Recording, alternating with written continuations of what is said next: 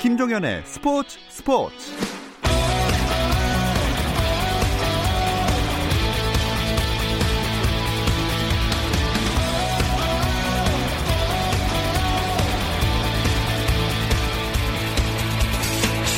스포츠가 있는 저녁 어떠신가요? 아나운서 김종현입니다. 오늘 하루 스포츠계를 돌아보는 스포츠 타임라인으로 김종현의 스포츠 스포츠 출발합니다.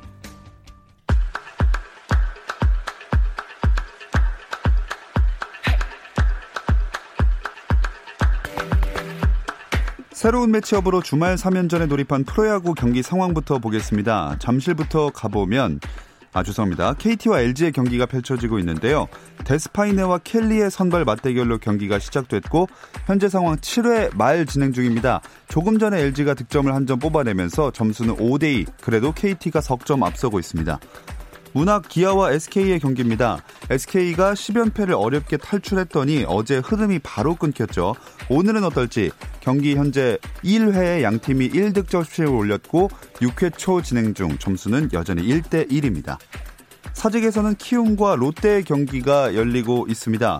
키움은 브리검, 롯데는 노경은이 선발로 나섰는데요. 롯데는 연패 분위기를 벗어나야 합니다. 현재 경기 상황 6회 초 진행 중이고 5대4 키움의 한 점 차 리드입니다. 대구에서는 두산과 삼성이 만났습니다.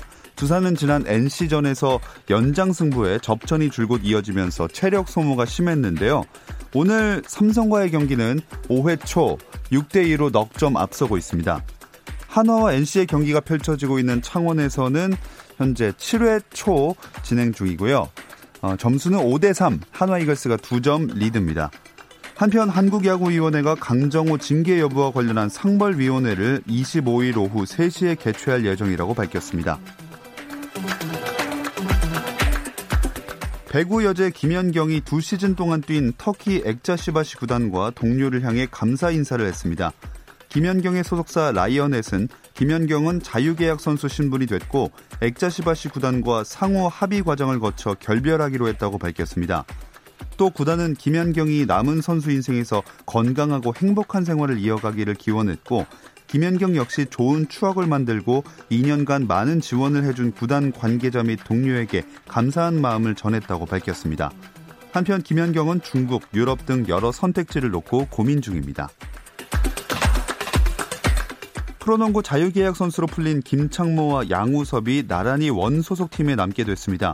KBL은 2020년 FA 자격을 얻은 김창모와 양우섭이 원 소속 팀인 원주 DB, 창원 LG와 각각 계약했다고 밝혔는데요. 김창모는 DB와 계약 기간 3년, 보수 6천만 원에 계약했고 양우섭은 LG와 계약 기간 1년, 보수 3,500만 원에 계약했습니다. 하지만 문태영과 홍성민, 이지원은 FA 미체결 선수로 남았는데요. 계약하지 못한 선수들은 은퇴 동의서를 내지 않으면 계약 미체결자로 다음 시즌 다시 도전할 수 있습니다.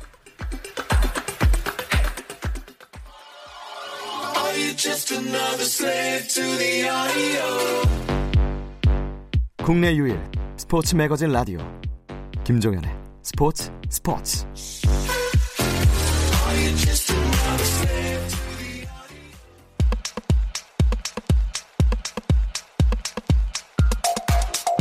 국내 축구 이야기 축구장 가는 길 시작하겠습니다. 함께할 두 분 소개해 드릴게요. 월간 축구 전문지 포포트의 배진경 기자, 류청 축구 전문 기자와 함께합니다. 안녕하세요. 안녕하세요. 자, 이번 한 주는 K리그가 마네킹 사건으로 참 어수선했던 것 같아요. 네, 뭐 K리그 2라운드 FC 서울 홈 경기에서 벌어졌던 일인데요. 상대는 광주였고요. 경기가 서울의 1대 0 승리로 끝이 났는데 이 결과 내용을 모두 덮어버리는 장외 사건이 발생을 음. 했고요. 사실 K리그 이제 무관중 시대를 맞이해서 처 그러니까 전 세계에서 굉장히 좀 선도적으로 리그를 개막한 그런 좀 좋은 어떤 이슈를 던져준 그런 리그였는데 아, 이 무관중 시대에 관중석을 채워보고자 했던 노력이 어, 좀 약간 어긋난 방향으로 예. 예, 이게 전개가 됐습니다. 그, 어, 관중석, 그러니까 골대 뒤 관중석을 채웠던 인형이, 어, 이른바 그 성인용품 그 리얼돌이라고 하는 그런 인형들이 좀 설치가 됐고요. 이 일이 이제 언론을 통해서 활자화가 되고 해외의 그 외신들을 통해서 다시 막 전 세계로 소개가 되면서 더 좀, 어, 그, 어, 어떤 문제적인 네. 네. 상황들이 만들어졌고요. 뭐 결과적으로 이제 연맹에서 K리그의 위상과 이미지가 실추가 된 데에 대해서 그 FC 서울의 책임을 물어서 1억 원의 징계 음. 어, 과금을 내린 상태입니다. 이 1억 원이 제재금으로는 무척 높은 금액이라면서요? 네, 역대 최고액입니다. 2016년 9월에 전북 현대가 이제 심판 매수를 관련해서 프로축구 연맹으로부터 연, 제재금 1억 원과 승점 9점 삭감의 징계를 받은 바 있는데 이 당시에도 이제 제재금이 최다였었어요. 근데 이번도 단일건으로 같이 1억 원을 제재금으로 받으면서 상당히 큰 제재금을 내려줬고요. 이것뿐만 아니라 어, FC 서울에서는 해당 직원이 뭐 대기 발령 났다는 이야기도 있고요. 음. 그리고 어, 이 서울에게 이 업체를 소개해준 연맹 직원도 감봉 3개월을 아. 처분을 받았습니다. 네, 그래도 빠른 대처가 나와서 다행이라고 생각을 하는데 어떤 분들은 이 전북의 심판 매수 사건 제자금이랑 이 사안의 제자금이 같다는 게 좀 이해가 안 된다 이런 분들도 있거든요. 그 공통점과 차이점이 있는 것 같아요. 일단 공통점은 리그의 어, 정당성이라고 할까요? 그 심각성, 심각하게 좀 위협하는 사안이었다는 점이 공통적이어서 이 K리그라는 브랜드의 가치가 떨어질 때 그 치명타를 입을 수 있다는 음. 점을 좀 어, 위중하게 봤다는 그런 공통점이 있고요.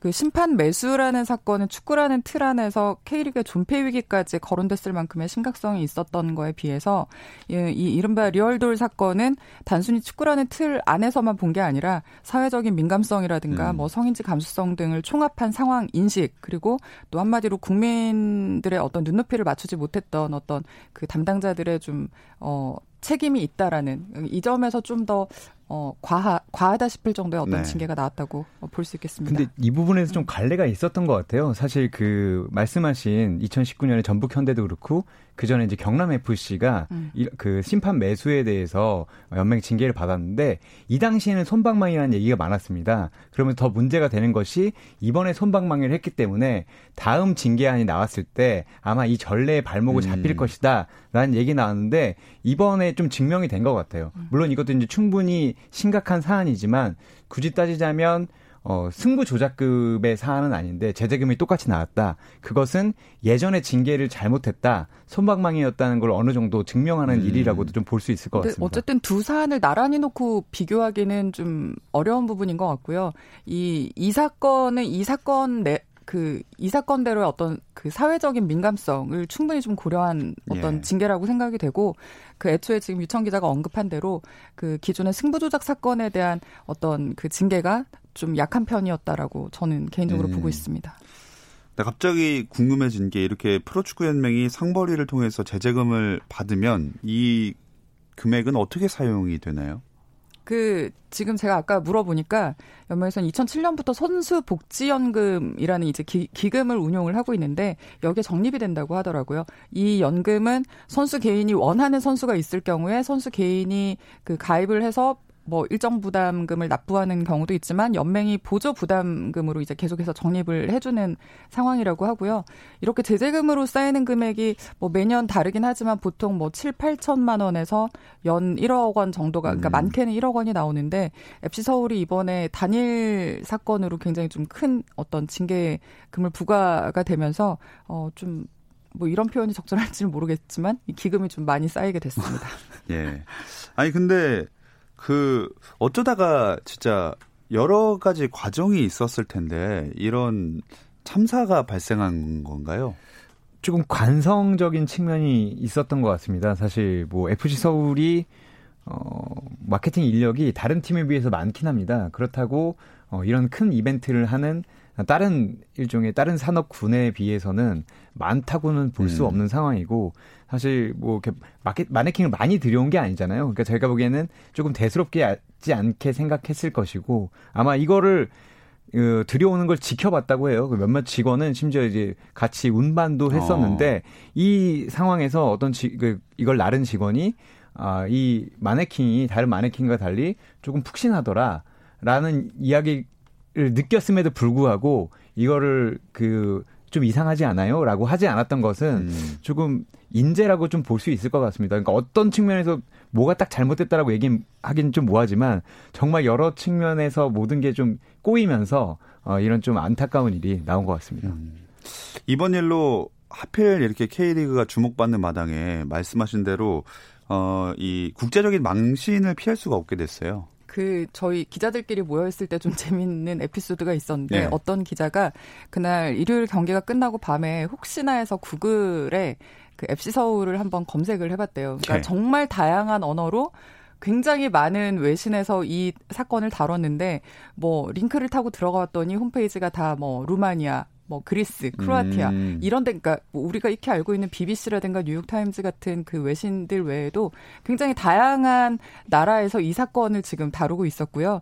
사실 지금 전 세계적으로 코로나19 팬데믹 때문에 축구가 다 거의 다 중단이 돼 있는 상태에서 그러니까 뭔가 굉장히 그들의 시선으로 보기에는 한마디로 토픽인 거죠. 굉장히 좀 음. 이색적인 어떤 그 네. 문화 아 경기장 분위기가 전달이 예. 되니까 그런 상황이 되겠습니다. 참 지난 주말에 경기 내용이 재밌는 것들도 많았는데 이 논란으로 경기 소식들이 거의 묻혀버려서 좀 아쉽네요. 네, 맞습니다. 사실 정말 재밌는 경기가 많았어요. 전북하고 울산이 2연승을 달렸는데 어, 전북은 뭐 계속해서 좀 꾸역승이라고 하죠. 경기력은 좋지 않았는데 이기는 모습 역시 강하구나 이런 걸 심어주고 있고 울산은 사실 수원 을 상대로 0대 2까지 뒤져지다가 3골을 따라붙으면서 엄청난 역전승을 거뒀었거든요. 음. 그런데 이것도 좀 묻혔었고요. 그리고 이제 병수볼이 상주 상무의 이제 태완볼에게 네. 2대 0으로 패하면서 이런 재밌는 어, 결과도 많았었는데 사실상 이게 좀 묻혔고요. 이러다 보니까 팬들이 어 기성용을 데려오라니까 서울은 성인용을 데려다 놨다라는 네. 얘기로 아. 아. 좀 돌려서 분노를 표할 정도로 네네. 이번 2라운드 경기가 아마 이번 3라운드까지 좀 영향을 미칠 것 같은데 좀 거대, 거대한 블랙홀에 좀 빨려 음. 들어갔습니다. 그래도 저희는 경기 소식을 또 더 많이 발굴을 해야 됩니다. 2라운드 베스트 팀을 꼽는다면 어느 팀을 뽑으시겠어요? 음, 저는 경기적으로 가장 흥미로웠던 팀은 역시 울산이고요. 원정지에서 그 수원이라는 그 원정 팀이 좀 어려운 경기를 하기로 유명한 경기장이었는데 이곳에서 먼저 2실점하면서 좀 어렵게 출발을 했지만 후반 8분부터 3골을 몰아치면서 역전승을 거뒀거든요. 주니오가 두 골을 넣고 김인성이 한 골을 추가했는데 뭐 골을 넣을 만한 선수들이 넣었고 또 뭐 이청용이라든가 윤빛가람이 확실히 팀의 윤활유 역할을 해주면서 굉장히 좀 보기에도 재미있는 공격의 네. 디테일을 더해주는 그런 움직임을 보여서 저는 재밌었습니다. 류청 기자는요? 저는 상주 상무입니다. 아. 사실 그 저희가 이 시간에 계속해서 병수볼 얘기를 많이 했었고 네. 사실 김명수 감독이 이끄는 강원이 1라운드에서 서울을 3대 1로 그것도 역전승을 거두면서 정말 멋진 모습을 보였었잖아요. 근데 아마 제가 지난주에 와서 상주가 쉽지 않을 것이다라고 얘기를 했는데 다행히 이번에는 맞은 것 같습니다. 상주 상무가 네. 상당히 경기를 잘했고요. 사실 전반 21분에 이제 페널티킥 득점으로 앞서가긴 했는데 그 동안에 강원의 공격을 정말 잘 막다가 후반 29분에 문선민 선수가 이제 쐐기골을 터트렸는데 예. 이것도 정말 해외 토픽에 나올 정도로 음. 멋진 골이었어요. 그렇죠. 거의 50m를 음. 질주했습니다. 그러니까 어, 하프라인 이전부터 그러니까 센터 서클 전부터 뛰어서 골키퍼와 맞서는 상황을 만들어냈었는데 어, 이런 것들이 좀 묻히는 바람에 아쉽긴 했지만 음. 그래도 상주가 공격적으로 좋은 팀이다. 네. 우리가 아무리 올 시즌 무조건 강등이어도 포기하지 않겠다. 이걸 제대로 보여준 음. 경기였던 것 같습니다. 아, 전체적으로 봤을 때 연맹에서 선정한 2라운드 MVP 또 울산의 주니오네요. 네, 또라고 말씀하셨던 건 1라운드에서도 MVP였기 때문인데 예. 뭐 대역전승에 결정적인 득점 활약을 했고요. 지금 어 2라운드 총합으로 4골인데 어, 득점한 경쟁에서 지금 가장 먼저 치고 나가는 분위기입니다. 득점 2위가 성남 성남의 양동현으로 지금 두 골을 기록 중인데 아마 주니오가 지금 이 기세를 계속 유지한다면 굉장히 강력한 득점왕이 될것 음. 같다는 생각이 듭니다. 뭐 연맹에서 선정한 MVP 말고 두 분이 생각하시는 MVP 있나요? 사실 저는 문선민 선수를 써왔는데 예. 제가 오기 전에 그 울산 구단에서 올린 동영상을 봤어요. 근데 주니오 선수가 그 지난 시즌 승강 플레이오프에서 홈, 호물로 선수가 골을 넣은 뒤에 이제 엠블럼을 손으로 이렇게 치면서 네. 마 이게 부산이다라고 했는데 주니어 선수가 그걸 이제 좀 패러디해서 아. 마 이게 울산이다라고 네. 해서 사실 고민되긴 하지만 그래도 써온 문선민 선수 MVP를 뽑겠습니다. 그냥 이거 적어온 가져온 에피소드 소개하시려고 그냥 네. 어떻게든 붙이신 거 아니에요? 네. 네. 알겠습니다. 문선민 선수 좀 멋진 그 질주골을 보여줬고요. 아, 저도 사실은 문선민을 준비를 하고 있었는데 유청 기자가 앞에서부터 뭐 상주 예찬과 함께 문선민의 그 모든 활약상을 지금 다 얘기를 해줘서 예. 전뭐 그냥 동의하는 걸로 하겠습니다. 아, 알겠습니다. 네. 예찬은 아니고요. 정말 잘 넣었어요. 그러니까 어. 문선민 아, 네. 선수가 맞아요. 좀 그러니까, 억울할 것 같아요. 사실 손흥민 선수의 그런 박력은 없었지만 정말 길게 끌고 들어가서 넣었거든요. 맞아요. 예, 그리고 경례까지 했었는데 좀 맞아요. 아쉽습니다. 네. 음. 자, 그럼 2라운드까지 치른 K리그 1 현재 팀 순위 한번 정리해 볼게요. 네, 1위는 울산 현대고요. 2위 전북 전북 현대고 3위 포항 스틸러스입니다. 그리고 4위가 어, 버터볼 예, 성남 FC고요. 5위가 경수볼 강원입니다. 그리고 6위가 FC 서울, 7위가 상주 상무, 8위가 대구 FC, 9위, 9위가 인천 유나이티드, 어, 10위가 수원 삼성, 11위가 부산 아이파크, 12위가 광주 FC입니다. 요새는 무슨 무슨 볼이 참 유행어인 것 같네요. 버터볼 잘 이해하지 못하시는 청취자들이 많지 않을까요? 아, 김남일 감독이 예. 올 시즌 처음으로 이제 지도자로 데뷔를 했어요. 감독으로 데뷔를 했습니다. 지금까지 이제 뭐 장수순인 코치, 국가대표팀 코치를 하다가 어, 성남에 부임을 했는데 사실 이 국가대표 코치를 부임하면서 요즘 선수들이 의지가 떨어져서 빠따라도 치고 싶다 이런 얘기가 이제 좀 질타를 받았어요. 예. 시대가 어느 시대인데 아직도 빠따를 논하느냐라고 해서 아, 감독 부임하면서 아, 발음이 좀 잘못됐다. 빠따가 아니라 버터 같은 감독이 되겠다. 그래서 제가 예. 버터볼이라고 들었는데 좀 무리를 일으켜서 죄송합니다. 아, 네. 어쨌든 뭐 4위라고 하셨죠? 네. 순위는 선방하고 있으니까 버터가 잘 녹아들고 있는 것 같습니다. 어. 내일부터는 K리그 1 3라운드 일정이 그, 아, 오늘부터 시작이 됐죠. 이 이야기는 잠시 쉬었다 와서 나눠볼게요. 스포츠 잘 압니다. 김종현의 스포츠 스포츠.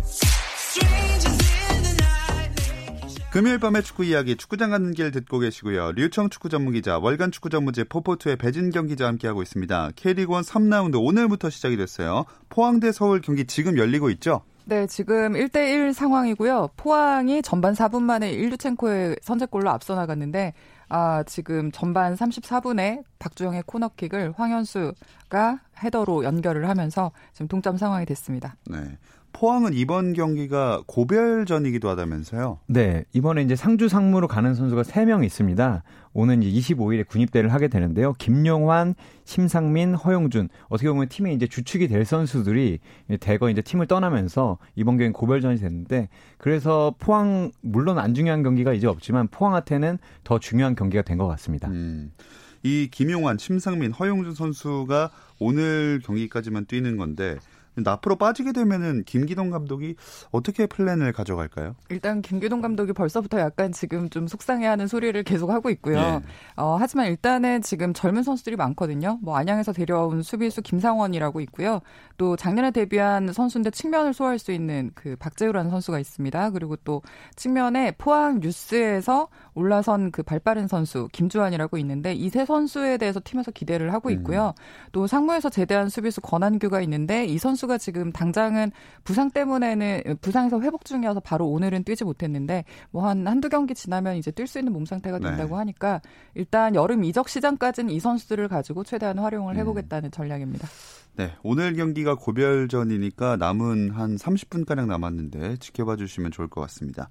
내일 토요일 K리그 1 3경기 예정돼 있죠? 네, 오후 4시 반에 강원과 성, 성남이 강릉 종합운동장에서 붙고요. 그리고 같은 시간에 수원과 인천이 수원 월드컵 경기장에서 경기를 벌입니다. 그리고 저녁 7시에는 상주 상무가 광주를 상주 시민운동장으로 불려서 3라운드 경기를 하게 됩니다. 일단 강릉에서 오랜만에 경기가 열리게 되는 거네요. 네, 그렇죠. 1라운드 개막전을 춘천에서 열었는데 지금 2라운드 홈 경기는 강릉에서 열고요.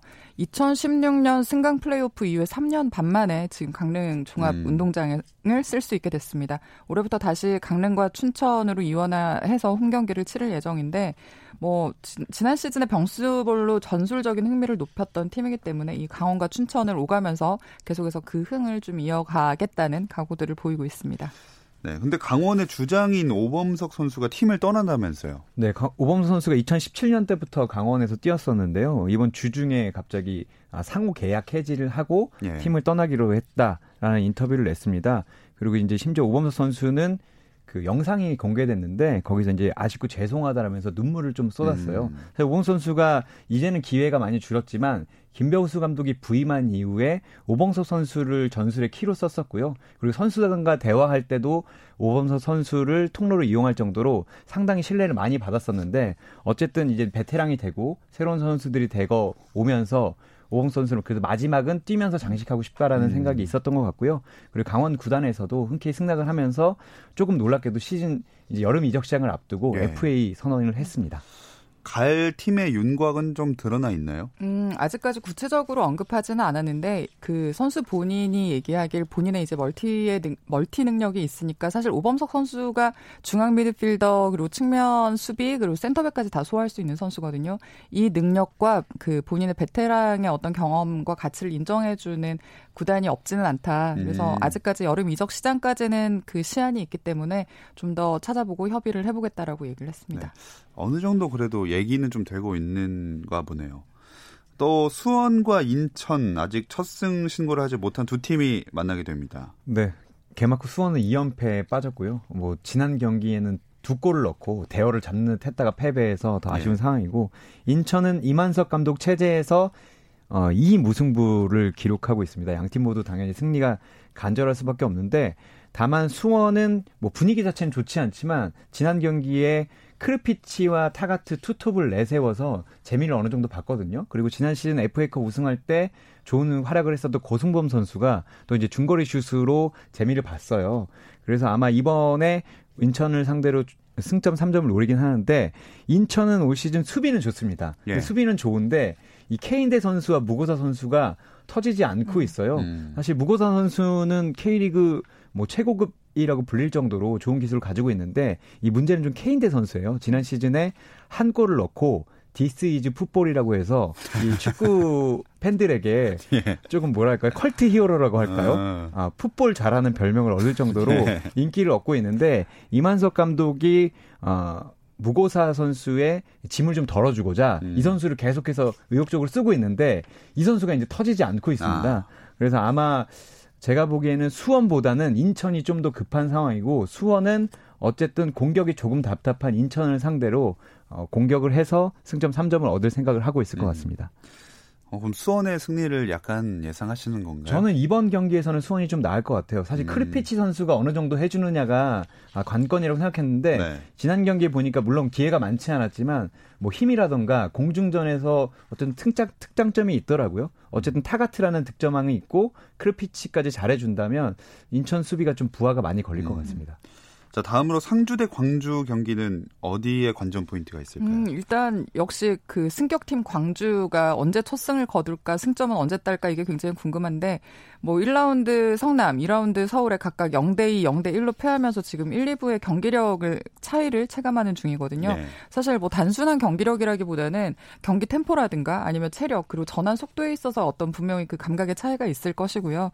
이 흐름을 언제 어떻게 이 광주가 빨리 좀 적응을 해서 제대로 된 퍼포먼스를 보일 수 있을지가 좀 중요한 포인트가 될 것 같고 상주는 사실 그 굉장히 좀 지난 라운드에서 흥미로웠던 그 병수보를 제압을 완벽하게 제압을 했던 팀이잖아요. 그 사기를 그대로 이번 경기에서 이어갈 수 있을지도 좀 관심사가 될 것 같습니다. 네, 저희 스포츠 스포츠에서 여러 번 한 얘기지만 상주가 이번 시즌 약간 도깨비 팀 같이 될 거다, 변수가 될 거다 이런 얘기를 했는데 좀 실제로 그렇게 돼가고 있는 것 같아요. 네, 제가 보기엔 상주가 이대로 간다면 최다 득점, 최다 실점을 하는 첫 번째 팀이 될 수도 있을 것 같습니다. 왜냐하면 정말 뭐 수사 불패라고 하는데 두려움 없이 공격을 하더라고요. 사실 뭐 어, 강, 강원전에서 강원이 워낙 점유율이 높으니까 수비 축구를 하는 것처럼 보였지만 어쨌든 간에 계속해서 창을 준비해 놓으면서 그 강원을 좀 괴롭혔거든요. 그럼 아마 이번 경기에도 어, 정말 공격적으로 나올 것으로 보입니다. 사실 음. 지난 경기까지 지난 시즌 2부 리그 득점왕인 펠리페를 어, 상대팀 선수들이 엄청나게 견제를 했었거든요. 펠리페가 거의 슈팅도 못할 정도로.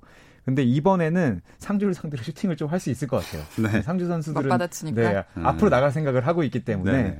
그리고 강주는 어, 지난 경기에서 이제 마르코 코스타리카 대표고 이 선수가 2018 러시아 월드컵에도 다녀왔어요. 그리고 두현석 선수 이런 선수들이 지난 경기까 지난 경기 못 나왔는데 예. 이번 경기 나올 수 있기 때문에 이번 경기만은 아마 상주와 광주가 창과 창으로 부딪히지 않을까 음. 이런 예상을 좀 해봅니다. 또 일요일에는 두 경기가 예정돼 있습니다. 2연승 달리고 있는 전북 울산 각각 대구와 부산을 만나네요. 네, 오후 4시 30분 전주 월드컵 경기장에서 전북과 대구의 경기가 열리고요. 오후 7시에는 울산 문수 월드컵 경기장에서 울산과 부산이 대결을 합니다. 자, 앞서 전해드린 것처럼 두 경기 연속 2득점 MVP 울산의 주니오가 과연 3라운드에서는 어떤 활약을 펼칠까요?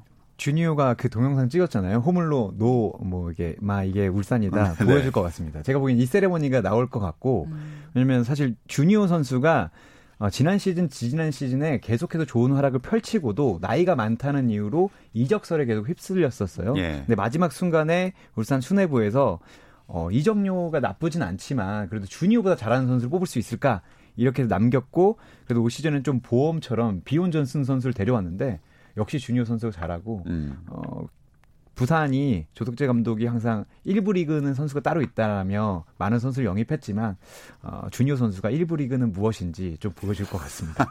어 무섭네요. 전북 대 대구 경기는 어떨까요? 저는 이 경기의 이번 이번 경기 관전 포인트는 좀 명확한 편이라고 생각하는데 이동국과 대안이라는 그 두 40대의 걸출한 공격수들이 이제 맞대결을 하는데 이 걸출하다는 얘기는 각각 국내 공격수와 외국인 공격수를 대표해서 K리그사에 진짜 큰 족적들을 남기고 예. 계속해서 예. 경쟁을 이어가는 공격수라는 의미거든요. 신체적으로는 아무래도 조금씩 나이가 든 티가 나지만 어, 골문에서의 감각은 독보적인데 이번 경기에서 이 두 선수가 그 몫을 해줄 수 있을지 음. 좀 관심이 많이 생깁니다. 네, 마지막으로 K리그 2 얘기도 한번 해보죠. 주말 일정이랑 관전 포인트 살짝 짚으면서 마무리해 볼게요. 네, 그 내일 토요일이죠. 제주 유나이티드와 대전 시티니 붙는데 두 팀이 우승 후보를 꼽히지만 제주는 아직 무승, 대전은 무패를 달리고 있습니다. 그리고 오후 6시 반에는 안산 그리너스와 부천이 붙는데 부천이 2연승을 달리고 있어서 음. 이번에도 승리를 거둘 것인가 아, 좀 궁금해지고요. 24일 일요일에는 안양과 경남이 붙는데요. 안양이 2연패로 최하입니다. 그리고 경남은 설기현 감독이 맡아서 재밌는 축구를 하고 있는데 점을 찍지 못하면서 아직 승리가 없어서 음. 이번 경기가 좀 기대되고 그리고 천안 아산과 수원 FC 경기를 벌이는데 수원 FC가 계속해서 돈을 많이 썼는데 올 시즌 좀 좋은 모습을 보여, 보여주고 있고 제일교포 공격수 안병준 선수가 두 경기 연속골을 터뜨렸어요. 이 부분을 좀 지켜보면 좋을 것 같고요. 그리고 서울 이랜드와 전남 드래곤즈가 24일 아, 오후 6시 반에 붙는데요. 두 팀 모두 올 시즌 새 감독을 만났는데 네. 물론 이제 전경준 감독은 지난 시즌 감독 대행이었지만 둘 다 지난 시즌보다 훨씬 좋은 모습을 보여주고 있어서 어 과연 정정용 감독이 일 것인가 뭐 음. 뭐 그런 모습을 좀 기대하고 있습니다. 네, 현재 진행되고 있는 3라운드 경기 포항과 서울의 경기는 후반 25분 여전히 1대1로 동점 상황이 이어지고 있습니다. 저희 포포투 아 뭐야 이게 아니죠. 저희 마무리하도록 하겠습니다. 월간 축구 전문지 포포투의 배진경 기자, 류청 축구 전문 기자와 함께했습니다. 고맙습니다. 감사합니다. 저왜 나왔지? 네, 주말에는 9시 20분부터 함께 하실 수 있고요. 저는 월요일 8시 30분에 다시 돌아올게요. 김정현의 스포츠 스포츠.